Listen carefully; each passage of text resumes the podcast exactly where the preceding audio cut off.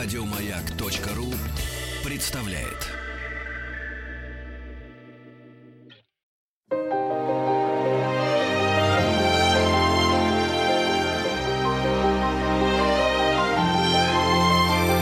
Алексей Веселкин и его собрание слов.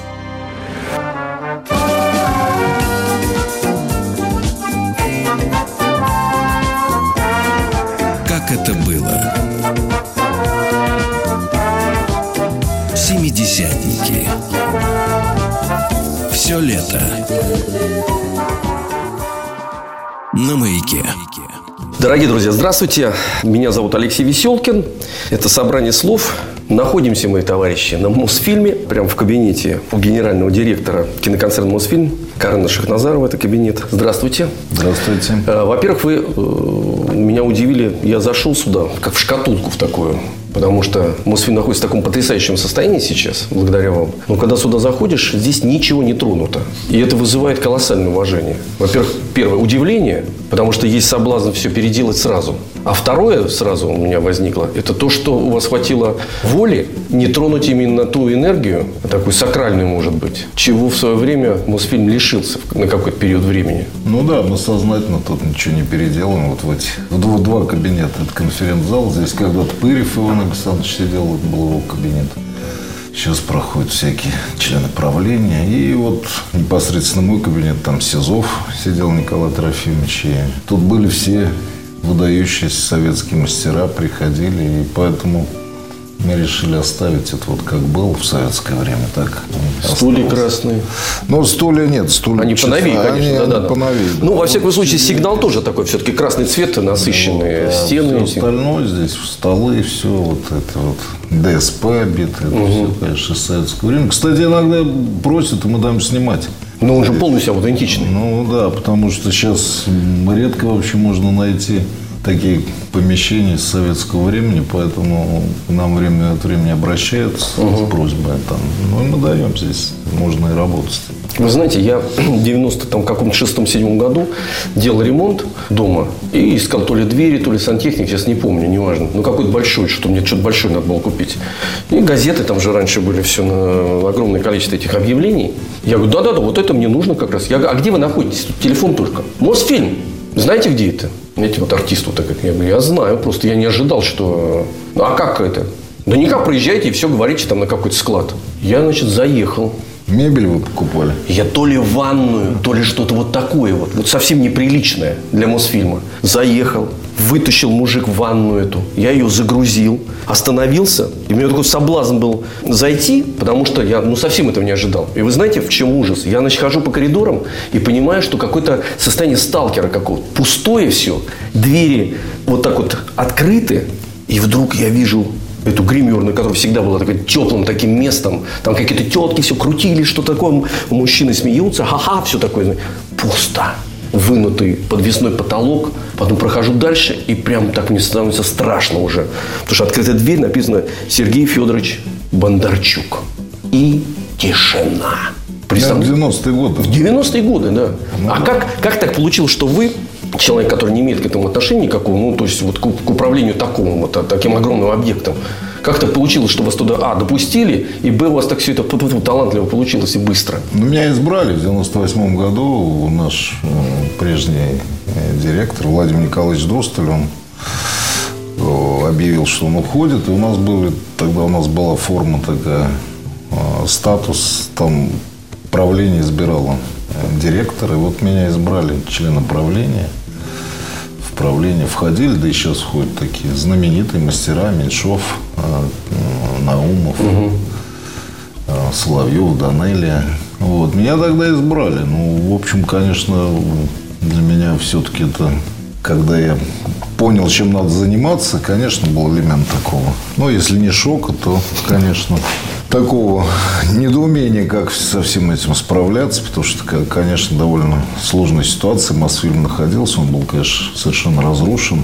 Я не хочу бросить камень нашего прежнего э, директора, потому что он в 90-е годы он делал то, что мог, но, в общем, его весьма ограничены у него были возможности. Ну, как бы то ни было, да, студия была вот и в таком состоянии, примерно, как вы рассказываете, и огромное число было вот какие-то мебельные тут мебель продавали, рыбу вялили. Ну, ну все, что возможно, да, да. Водку разливали. Чего только не было. Но было понятно, что надо как-то реконструировать студию, приводить ее в порядок. Ну, как-то так шаг за шагом мы начали. Время было, конечно, тяжелое. Еще кризис как раз ударил. И вот. И с царством небесным Евгений Максимович Примаков, когда он пришел, я помню, так вообще общая атмосфера в стране так изменилась. И потихонечку движение началось. Ну вот мы начали что-то делать, то одно отремонтируем, то другое. Потом технологии надо было. С точки зрения технологий, конечно, тогда Мосфильм безнадежно отстал. То есть мы отставали тогда лет на 30 вообще. От кино технологии очень важное значение имеет. Но начали закупать одно, второе, третье. В общем, должен сказать, что сейчас с точки зрения уровня технологий и вообще качества того, что здесь делают на Мосфильме, он, в общем, не уступает никому в мире, я бы сказал. Поэтому у нас самое современное оборудование. И мы постоянно внедряем. Вот сейчас новую тоже перезапись сделали.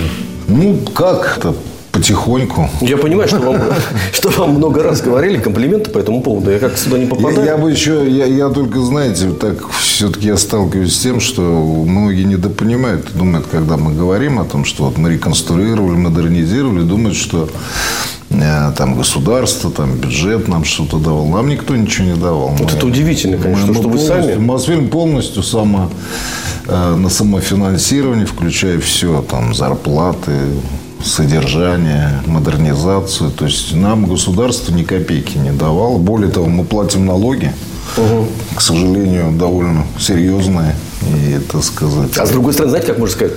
К счастью, довольно серьезный, потому что можем уже это позволить себе. Ну, во всяком Понимаете? случае, мы, так сказать, наша совесть перед налогоплательщиком ну. чиста, да. Поэтому, чтобы не было, а то время от времени так, ну да, вы там, у вас связи, вы там, я не знаю, доверенное лицо, вам, вам что-то не, не, нет. Государство ничего нам никоим образом не финансировало и финансово не помогало. В принципе, мы работаем, работали, работаем как рыночное предприятие. Вот. Хотя у нас статус государственный. Вот. И производит впечатление, что он государственный, потому что сама архитектура Мосфильма... Ну, он такой, да. Да, она имперская, большая, имперская, такая мощная. Сталинский ампир. Да, да. Деревья растут вокруг. Вообще все это очень мощное, красивое.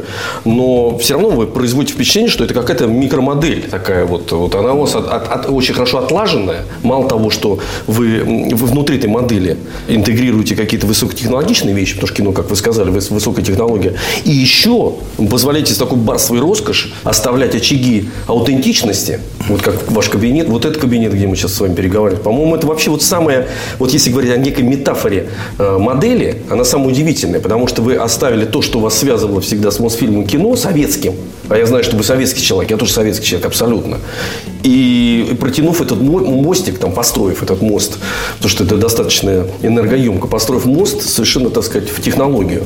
Ну да, может, это действительно вы правы, потому что я, я вырос в советском кино. В общем, я думаю, что таких уже немного осталось, кто может сказать, что вот реально работал в советском кино. Я все-таки пять картин сделал в Советском Союзе, поэтому, наверное, да. Наверное, в определенной степени это традиция, которую мы пытаемся здесь сохранять, вот эта преемственность между угу. советским. И, конечно, это сегодня все другое, другая система, другая организация кино на мой взгляд, не очень совершенная, но, во всяком случае, на Мосфильме мы пытаемся, чтобы эта традиция присутствовала.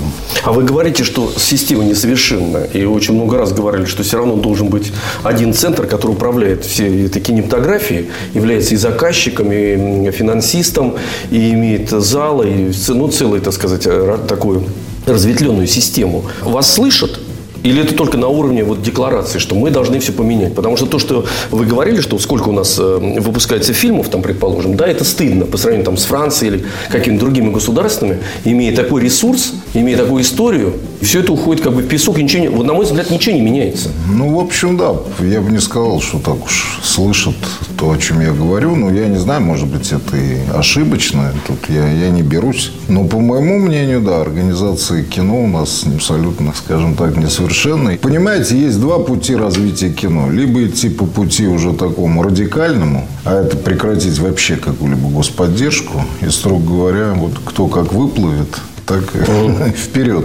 То есть чисто по такому рыночно-радикальному пути идти, кстати, вполне возможно, что кто-то и выплывет. Хотя, думаю, скорее всего, мы столкнемся с тем, что кино полностью исчезнет. Либо уже тогда все-таки находить какую-то форму, где, с одной стороны, государство участвовало бы в этом процессе, поддерживало индустрию, что, мне кажется, для России более правильно. Потому что Россия все-таки страна такая, она как бы вертикальная. В ней государство в России России всегда государство имело и будет иметь большую роль. Но другой вопрос – создать систему, при которой бы киноиндустрия была бы все-таки и рентабельна, или хотя бы в большой степени рентабельна, и ориентирована на зрителя. И в этом смысле есть чему поучиться у Советского Союза, потому что хотя мы много слышим о советских всяких глупостях, э, которые, конечно, были, но с другой стороны вообще система кино в Советском Союзе была, как ни парадоксально, гораздо более экономична, чем в современной России. Хотя хотя вроде там был социализм, и вроде предполагается, что он такой более бюрократический, менее эффективный. А сейчас у нас вроде бы рыночная экономика. Но, как ни странно, вот в СССР-то кино рентабельное было. Оно реально приносило. И довольно неплохо приносило какие-то средства и организация кино, на мой взгляд, была довольно успешной. Ну, там же ведь было, вот насколько я помню, сейчас таких кинотеатров не осталось, огромных, там, предположим, я жил там в районе проспекта Мира, где метро Алексеевская, ВДНХ, это, знаменитый кинотеатр «Космос». Сейчас его чуть-чуть переделали, но он был, у меня в детстве производил впечатление какого-то огромного совершенно, беспредельного. Но были и маленькие для кинотеатра, для детей. Вот. И то есть получалось, что начиная от самых больших таких форм, огромных, когда набивался народ туда, в этот кинотеатр, все вместе в унисон дышали, заканчивая выездными какими-то будками в пионерлагерях везде. То есть кино, в принципе, вот это именно советское, оно проникало как э, воздух э, везде. Я не думаю, что мы должны полностью вот просто копировать вот, систему советского кино, например, в части вот то, о чем вы, Алексей, говорите, там кинотеатры большие. Я думаю, что их время все-таки ушло. Я думаю, что... Нет, я на тот период времени думаю. На тот период, да. Но сегодня, я, когда я говорю о том, что позаимствовать из советского кино, ну, надо заимствовать то, что сегодня может жить, и что помогает, и то, что было лучше. Есть, конечно, ну, просто объективные какие-то моменты такие, которые там сегодня все-таки большие кинотеатры, огромные кинотеатры, это не, они, они не будут уже рентабельными. И я думаю, что как раз кинотеатры должны быть частными. Я как раз думаю, что это тут ну, другой вопрос, им надо помогать. Есть система налогов, система, так сказать, такой косвенной поддержки государства, чтобы их как-то направлять и им давать какие-то возможности существования, в то же время помогать отечественному кино в них появляться. То есть для этого есть и рыночные механизмы. Но главное, наверное, все-таки нужно иметь единый центр. Сегодня, да. сегодня фактически два центра кино. Это кинофонд и Министерство культуры. И, на мой взгляд, это не очень правильно. Мы сейчас к этому еще вернемся. Сейчас сделаем паузу небольшую. И потом вернемся вот к этим двум точкам, которые вы говорите. Я напомню, что мы беседуем с Кареном Шахназаровым, генеральным директором киноконцерна «Мосфильм».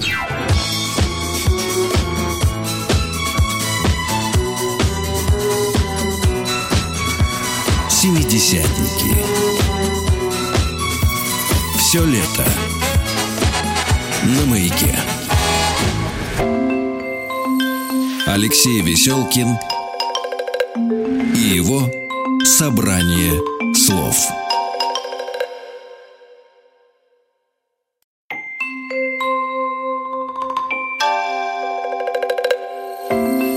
Собрание слов с Алексеем Веселкиным.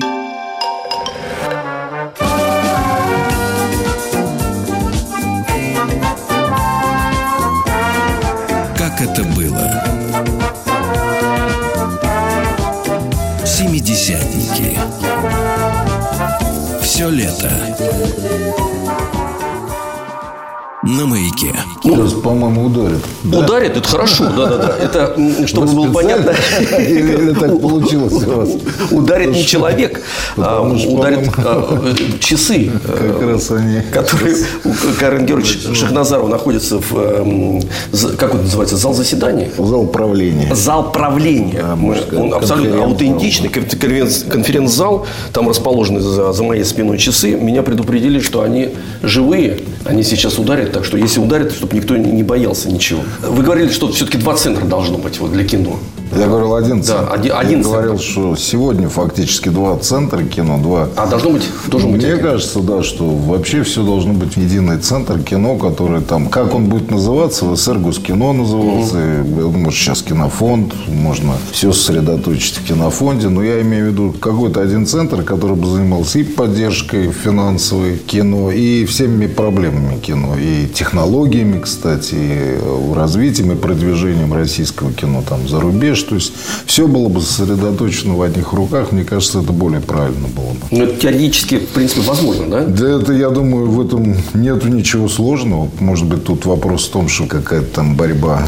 Ну, А- знаете, как бывает. А Шахназарова-то откуда второго взять? Вот вы, так сказать, понимаете, как это делается. Центр, он же и над вами еще должен быть. Еще, значит, такой же энергичный, волевой, Ну, почему? убедительный Есть- человек. Да есть быть. толковые люди у нас. Почему? И, кстати, сегодня кинофондом вот там Антон Малышев, молодой, энергичный, толковый очень руководитель. Да и другие есть. э, То есть я не думаю, что у нас все-таки есть достаточно людей образованных и грамотных, которые вполне могут руководить этими процессами. А вот скажите, вы когда преподавали, вы сказали своим студентам, я сейчас зачитаю приблизительно обращение к ним. Значит, ребята, на моем курсе не надо мата, я не хочу, это ваше дело, но если вы хотите у меня учиться, если не хотите, на здоровье можно выбрать. А вот я это не признаю. Я, между прочим, с этим абсолютно согласен. Мало того, у меня как-то была беседа тоже с молодыми актерами. Говорят, ну что это такое, вот уже нельзя. Я говорю, слушайте, но ведь раньше, например, у Шукшин до какой степени человек?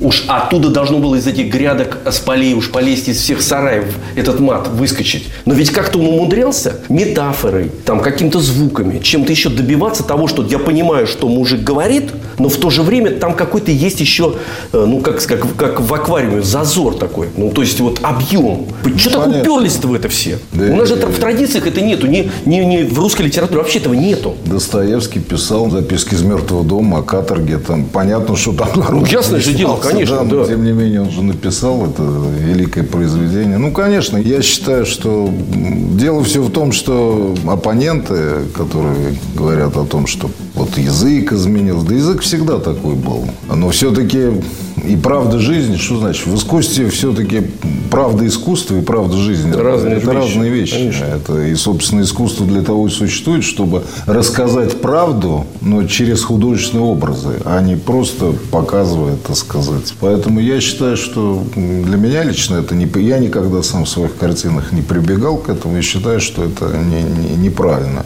И здесь есть еще момент. Я допускаю, там кто-то мне может сказать, ну, вы устарели, там уже все, все по-другому. Но тогда у меня другой вопрос. Тогда, если мы легализуем ненормативную лексику в кино, то почему мы не допустим и вообще и в повседневной жизни, Новости, и на телевидении, и вообще не начнем учить в школе со второго класса эту ненормативную лексику, понимаете? Потому что, э, понятно, и дети пользуются, и я не, не безгрешен. Но это разные вещи. Когда все-таки есть некий запрет, некое табу, это как-то человека в какой-то степени, так сказать, мобилизует. А вы знаете, Да. даже вам скажу, даже обогащает, потому что у него две реальности есть. Ну, конечно, вот одна да. есть э, жизнь табуированная, а вторая жизнь общественная какая-то. Абсолютно, А да. когда это одно с другим, ну Да, тогда, ну как да. это? Собственно, в этом и есть, э, что такое культура. Культура – это запреты. Конечно. Что да. такое культура? Это и есть запреты. Когда Это- метафора это- рождается. Да, И в этом смысле, если уж кино идет, почему мы не можем, так сказать, вот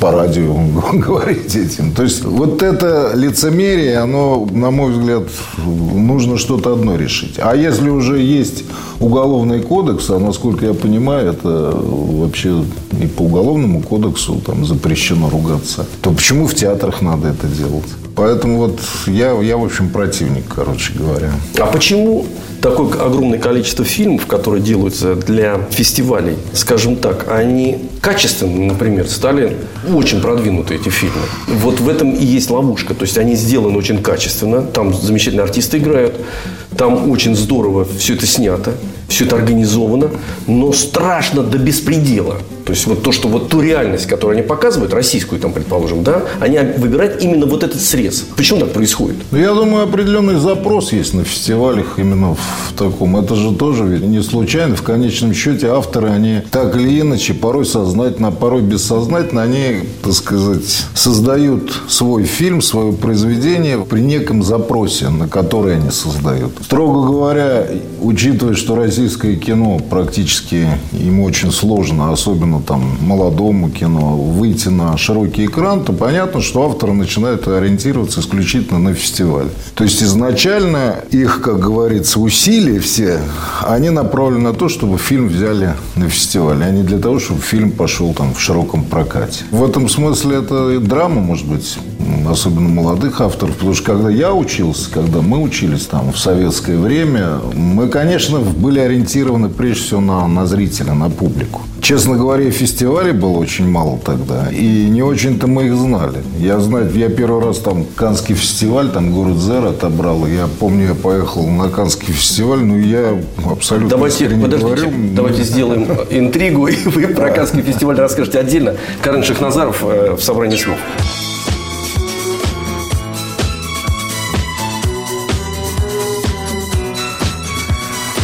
Семидесятники. Все лето на маяке. Собрание слов с Алексеем Веселкиным.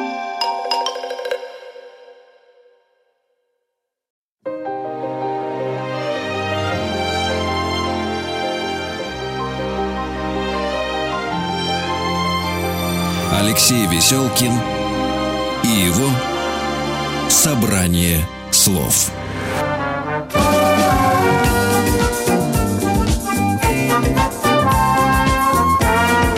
Как это было? Семидесятники. Все лето. На маяке. Товарищи, дорогие друзья, продолжаем. Кармирч, вы остановились, точнее, я вас приостановил, чтобы создать некую дополнительную компрессию, интригу. Первый раз поехали на Канский фестиваль. А само по себе это уже ну, некое приключение для любого творца. Понятное дело, что такое сакральное место. Ну, в то время я не могу сказать, что для меня это было сакральным. Я очень, мы очень мало знали. Я не знаю, может, кто-то знал. Нет, ну, знаете, так, ну, такой дрожь, еду на фестиваль. Нет, у меня не ну, было. Нужно смокинг взять. Я, я ехал, я ехал вот в принципе, посмотреть, ну да, Франция, Канна, Ницца, Лазурный берег. Но у меня не было такого. Дело все в том, что в советской иерархии ценностей, угу. в той, в которой мы росли, прежде всего, главные фестивали были, конечно, Советский Союз был империей, не просто да. империя, это была страна, окруженная там огромным числом союзников. Это, можно сказать, был свой мир. Были свои фестивали. Московский фестиваль, который был очень престижен и который, напомню, в то время, я считаю, по своему уровню не уступал Канскому, потому что премьеры сюда привозили Висконти, Феллини, Антониони, то есть Курасава. То есть я, когда в Московском фестивале с курьером участвовал, у меня в соперниках был Феллини Коппола, между прочим. Вот какие. Вот как Я в, дышать в сейчас перестал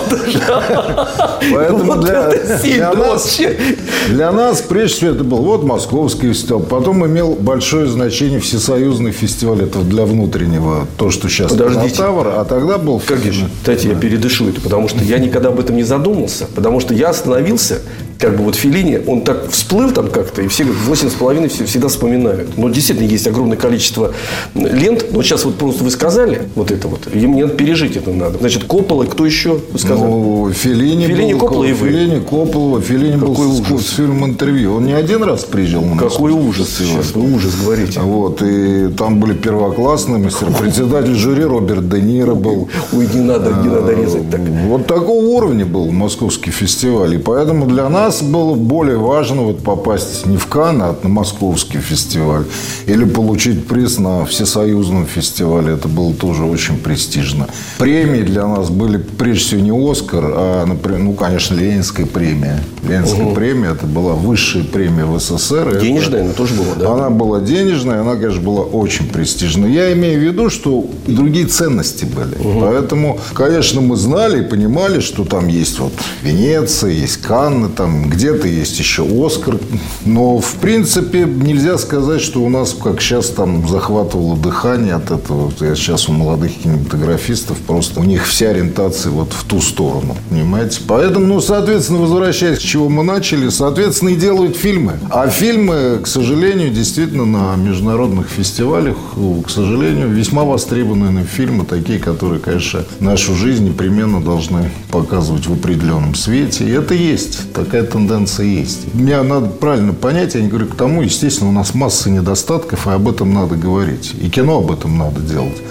Но мы понимаем, о чем мы говорим. Порой ты видишь, и часто ты видишь фильмы, которые, собственно, спекулятивно посвящены только этому. И они ориентированы именно на то, чтобы попасть на фестиваль, там где-то там. А в фестивале много, можно ездить, знаете, два года. Сейчас сделал и гуляй. Да, сделал и гуляй. Поэтому понятно, что у молодых людей, у которых мы понимали, когда мы работали в советском кино, мы понимали, там я делал там картину «Мы из джаза», я был молодой режиссер, но я понимал, что она выходила тут в Советском Союзе сразу там 3000 экранов, 4000, я не знаю, так сказать, какое количество экранов. Она выходила не только в СССР, она выходила во всех странах-сателлитах. ГДР, то есть картина шла Варшава, Прага, Будапешт, Берлин. И шла широким прокатом, не просто там на фестивалях, а то есть она в кинотеатрах шла. И, соответственно, Латинская Америка, Азия. То есть, я повторяю, Советский Союз был супер сверхдержава со своим огромным окружением. Поэтому это совсем другое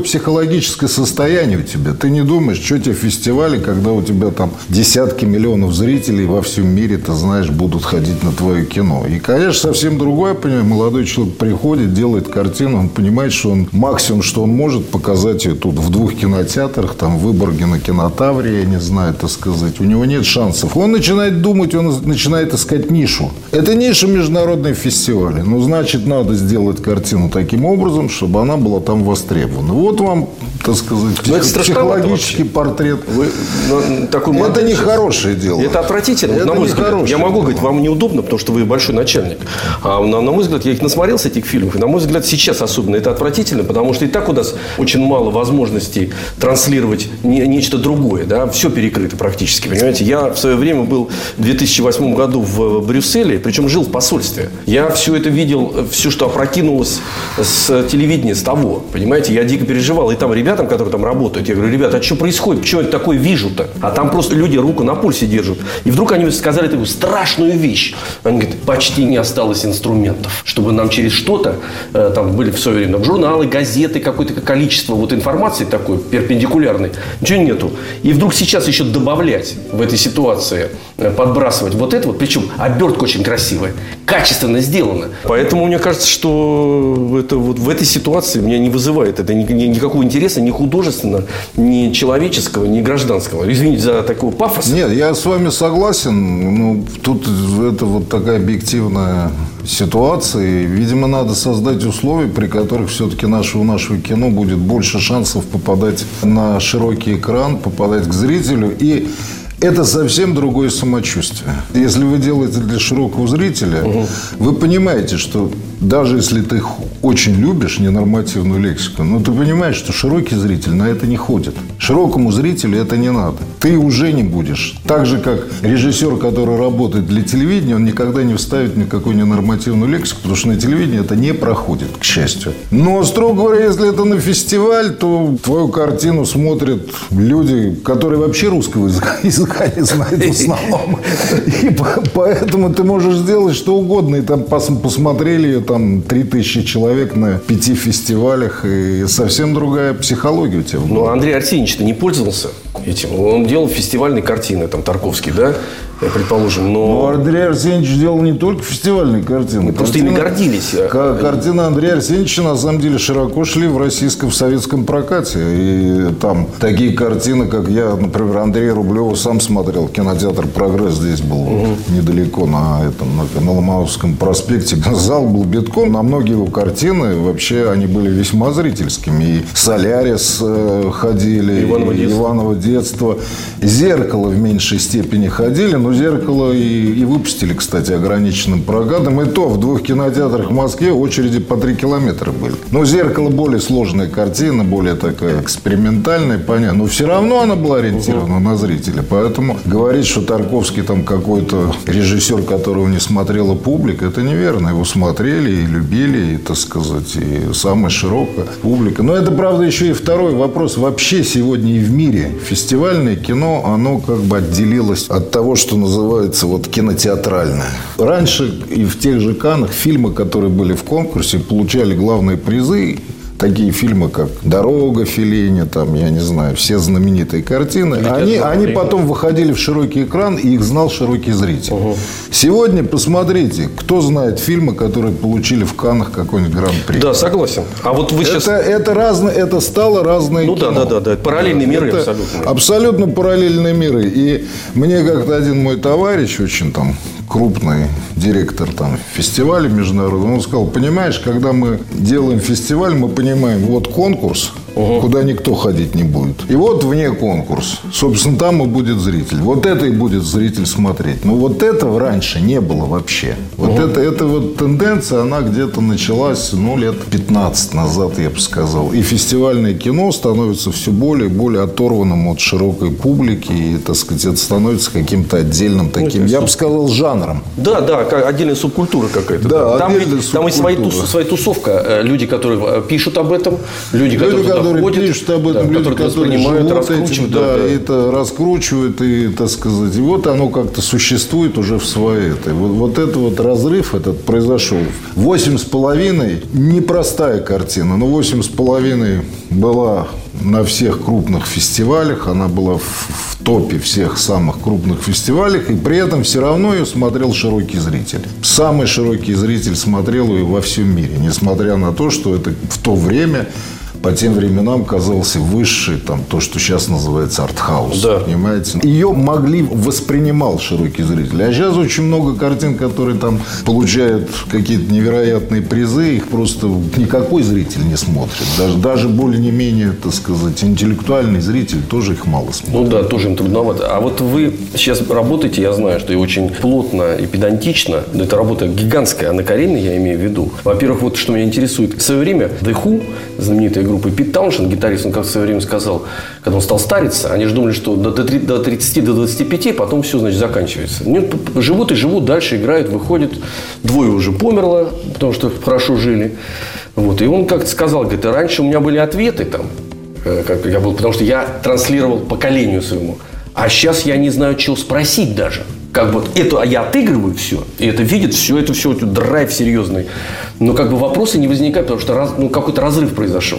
Рок-музыканта, да? Да, да, да, да, да, да. Это вот знаменитая у них была первая рок-опера Томми еще до Иисуса Христа. Вдруг они собрали, когда мал стал формат песенный, вдруг он замахнулся на то, Я чтобы... с грустью смотрю на постаревших рок-музыкантов. Когда я вижу Мика Джаггера, Да, да, 70 с Гримлины такие, да, да, да, да. Нет, ладно, Мик Джаггер, а Кит Ричардс, он-то из фильма абсолютно, и до сих пор курит. Хотя некоторые из них феноменальные есть, ну, Пол Вроде бы дай бог им здоровья. Да, С другой бог, стороны, мне кажется, рок-музыканты, они вообще должны быть молодыми. Молодыми, да. Но, а, а- а знаете, в чем ужас? Вот вы сказали, кстати, про молодое кино. Действительно смешно. Э, Про молодое кино. А у них такая же, кстати, проблема. То есть, вот эти все монстры доигрывают какие-то вот колоссальные, так сказать, такие вот эти произведения, которые в свое время перевернули с точки зрения и самой музыки, способа существования, моды, звукоизвлечения. Стиль жизни. Все. Автомобили, женщины, ну вот все. Потом провал, эти свою доигрывают, доумирают, а молодежь э, уже не знает, это не их музыка, она через рок-музыку не ими придумана, вот в чем все дело. А, значит, возвращаясь к вам, как вы приходите к такому потрясающему, огромному, большому миру, как Толстой, там, предположим, да, до вас уже сделаны картины, и все равно заново вы туда приходите. Вот это, это что? Это вопрос себе, ответы? Что это А, такое? Вы знаете, тут в какой-то степени, я могу сказать, не я был вообще инициатором изначально этой идеи, потому что мне предложил российское телевидение э, в лице моего друга и, э, я считаю, выдающегося продюсера Антона Андреевича Златопольского вот сделать Анну Каренину сериал, вернее, художественный фильм для телевидения, скажем так.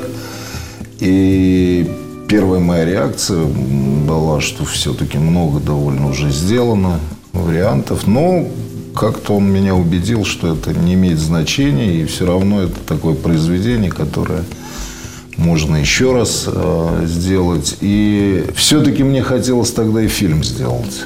И, и, в общем, мы согласились на том, что это будет и, сериал, и, это не сериал, это именно художественный телефильм, скажем. Вот так. давайте Да. сейчас тоже запятую Да. здесь поставим на художественном телефильме и вернемся буквально, буквально через несколько секунд.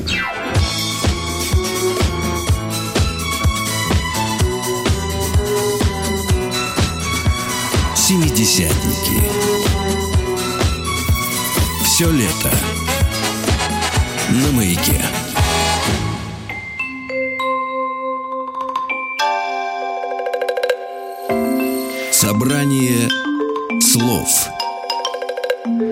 Алексеем Веселкиным.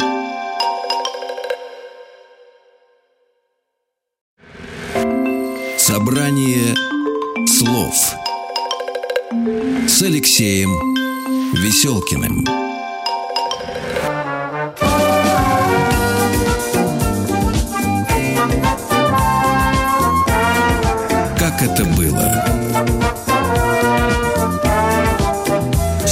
Семидесятники. Все лето. На маяке. Карен Георгиевич Шахназаров у нас в гостях. Мы говорим о том, что в- А вы упрощаете, у режиссеров нет Карен? отчества. Конечно. Карен Шахназаров. Карен Шахназаров. Замечательный режиссер, прекрасный, обаятельный человек. Вы же теперь и помимо того, что вы режиссер и э, менеджер, как вы себя называете, вы же теперь мудрец и философ. Ну, что все чаще и чаще э, вас видят э, в различных шоу. Причем, и я считаю, что, кстати говоря, очень вовремя и правильно. Вот вы что-то делали, потом вот этот вот общественная деятельность, которая в противовес вообще не, не, не- не идет, ну, это, на мой взгляд, э, наоборот, напитывает меня в, в том числе.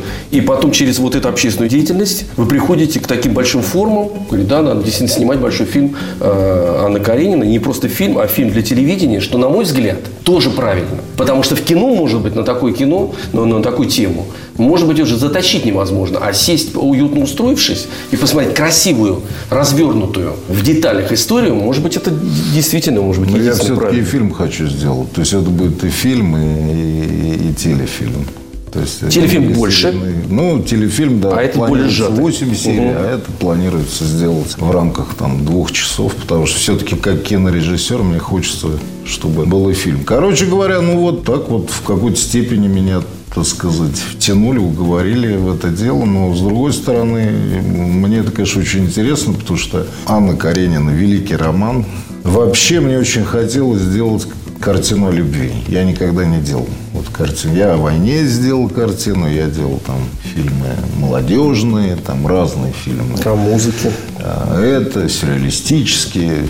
В общем, я попробовал себя во многих направлениях, но вот такого чистого фильма о любви у меня не было никогда. И тут, конечно, возникает простая, на мой взгляд, и очевидная мысль. Если уж делать фильм о любви, так лучше его делать по роману Льва Николаевича Толстого «Анна Каренина», потому что, на мой взгляд, никто ничего лучше о любви, о взаимоотношениях мужчины и женщины во всей ее сложности не написал. И, на мой взгляд, уже никогда не напишет. Поэтому с, точ- с этой точки зрения для режиссера, который хочет сделать фильм о любви, это, в общем, большой подарок. Вот, исходя из этого, я, так сказать, в это дело вошел. И, правда, там мы немножко придумали, не Анну Каренину придумали, а вокруг некий ход, который тоже, может быть, окажется интересным зрителям. Я сейчас пока не буду рассказывать об этих подробностях. Ну, вот так вот я в это дело влез и пытаюсь сейчас, вот мы работаем над, действительно очень большая картина, в общем, очень сложная, что тоже интересно. Ну, на мой взгляд, это вообще такое счастье. Задача. Потому что вот именно задача. Задача, да. Это, Это же грандиозно. Да, это Потому что в задача. свое время я всегда фрески Главное, Микеланджело чтоб сил хватило физически. Не, не, хватит, а будет литературу тащить все равно. Потому что раз проникнув туда, она же входит уже на клеточном уровне, никуда не денешься. Я всегда вспоминаю там вот э, Микеланджело, думаю, ну искусство, оно вообще должно быть всегда, мне так кажется, что ты должен видеть за этим некий какой-то труд. Тут, да, тут труд предстоит очень большой. Вот что еще хотел спросить по поводу того, что вы деятель общественный, никуда от этого деться не могу. Вы как-то сказали, что мусульманские праздники должны быть общегосударственными. Да, я считаю, что это было бы правильно. Хотя бы один праздник э, важный для мусульман сделать общенациональным, потому что, ну, Нас же много, мы же разные. Мы так и должны сопереживать друг Ну, люди, люди, которые считают себя россиянами и живут в России, должны понимать, что мы все относимся к ним с уважением и к их какой бы веры они ни придерживались. И в конце концов мусульмане вместе с нами отдыхают в день Рождества. Вот. правильно? Да. Ну почему мы не можем вместе с мусульманами отдохнуть в какой-то праздник, который важен для них? И я думаю, что наши мусульманские соотечественники это оценят. Поэтому я Мне тоже кажется, что это очень мне важно. кажется, это важно, особенно в современном мире, где все время пытаются поссорить христиан, мусульман. И в такой стране, как Россия, которая как раз удивительный пример очень мирного сосуществования с мусульманами на протяжении там, столетий. В общем, у нас не было ни крестовых походов. Конечно, воевали там, татары брали Москву, русские брали Казань, были кавказские войны. Но заметьте, у нас никогда эти войны не приобретали э, межрелигиозного характера. Все равно в этом смысле как-то, я бы сказал, взаимоотношения в России между христианами и мусульманами, они в, определенной степени такой очень хороший пример, что абсолютно можно жить без всяких. И жить в одной стране. Абсолютно, Поэтому я считал бы правильным, чтобы мусульмане имели, мы вместе с ними отдыхали какой-то день, и для них это был бы,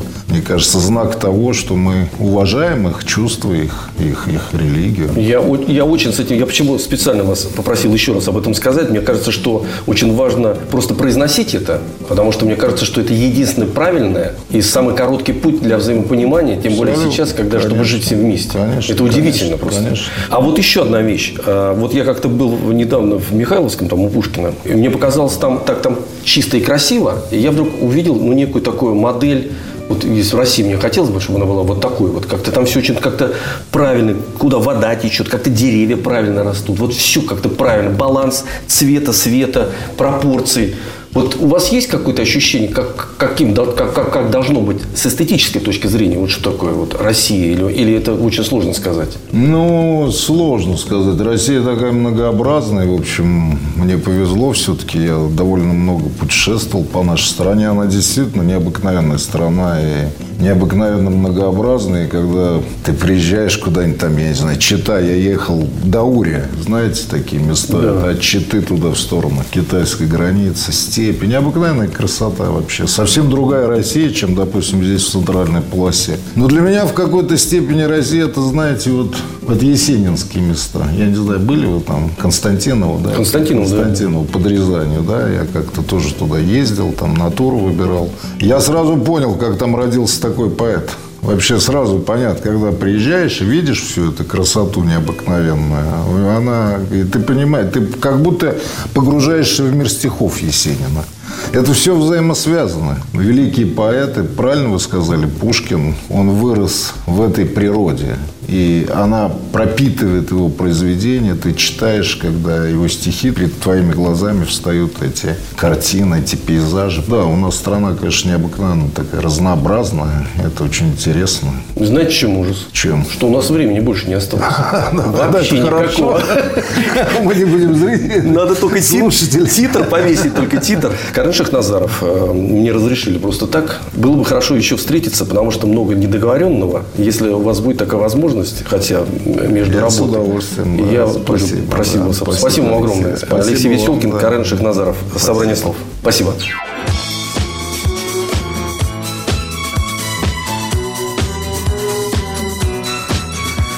Семидесятники. Все лето на маяке.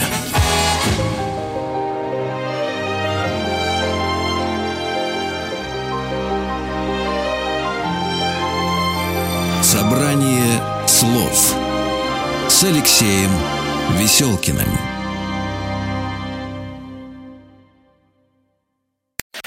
Еще больше подкастов на радиомаяк.ру.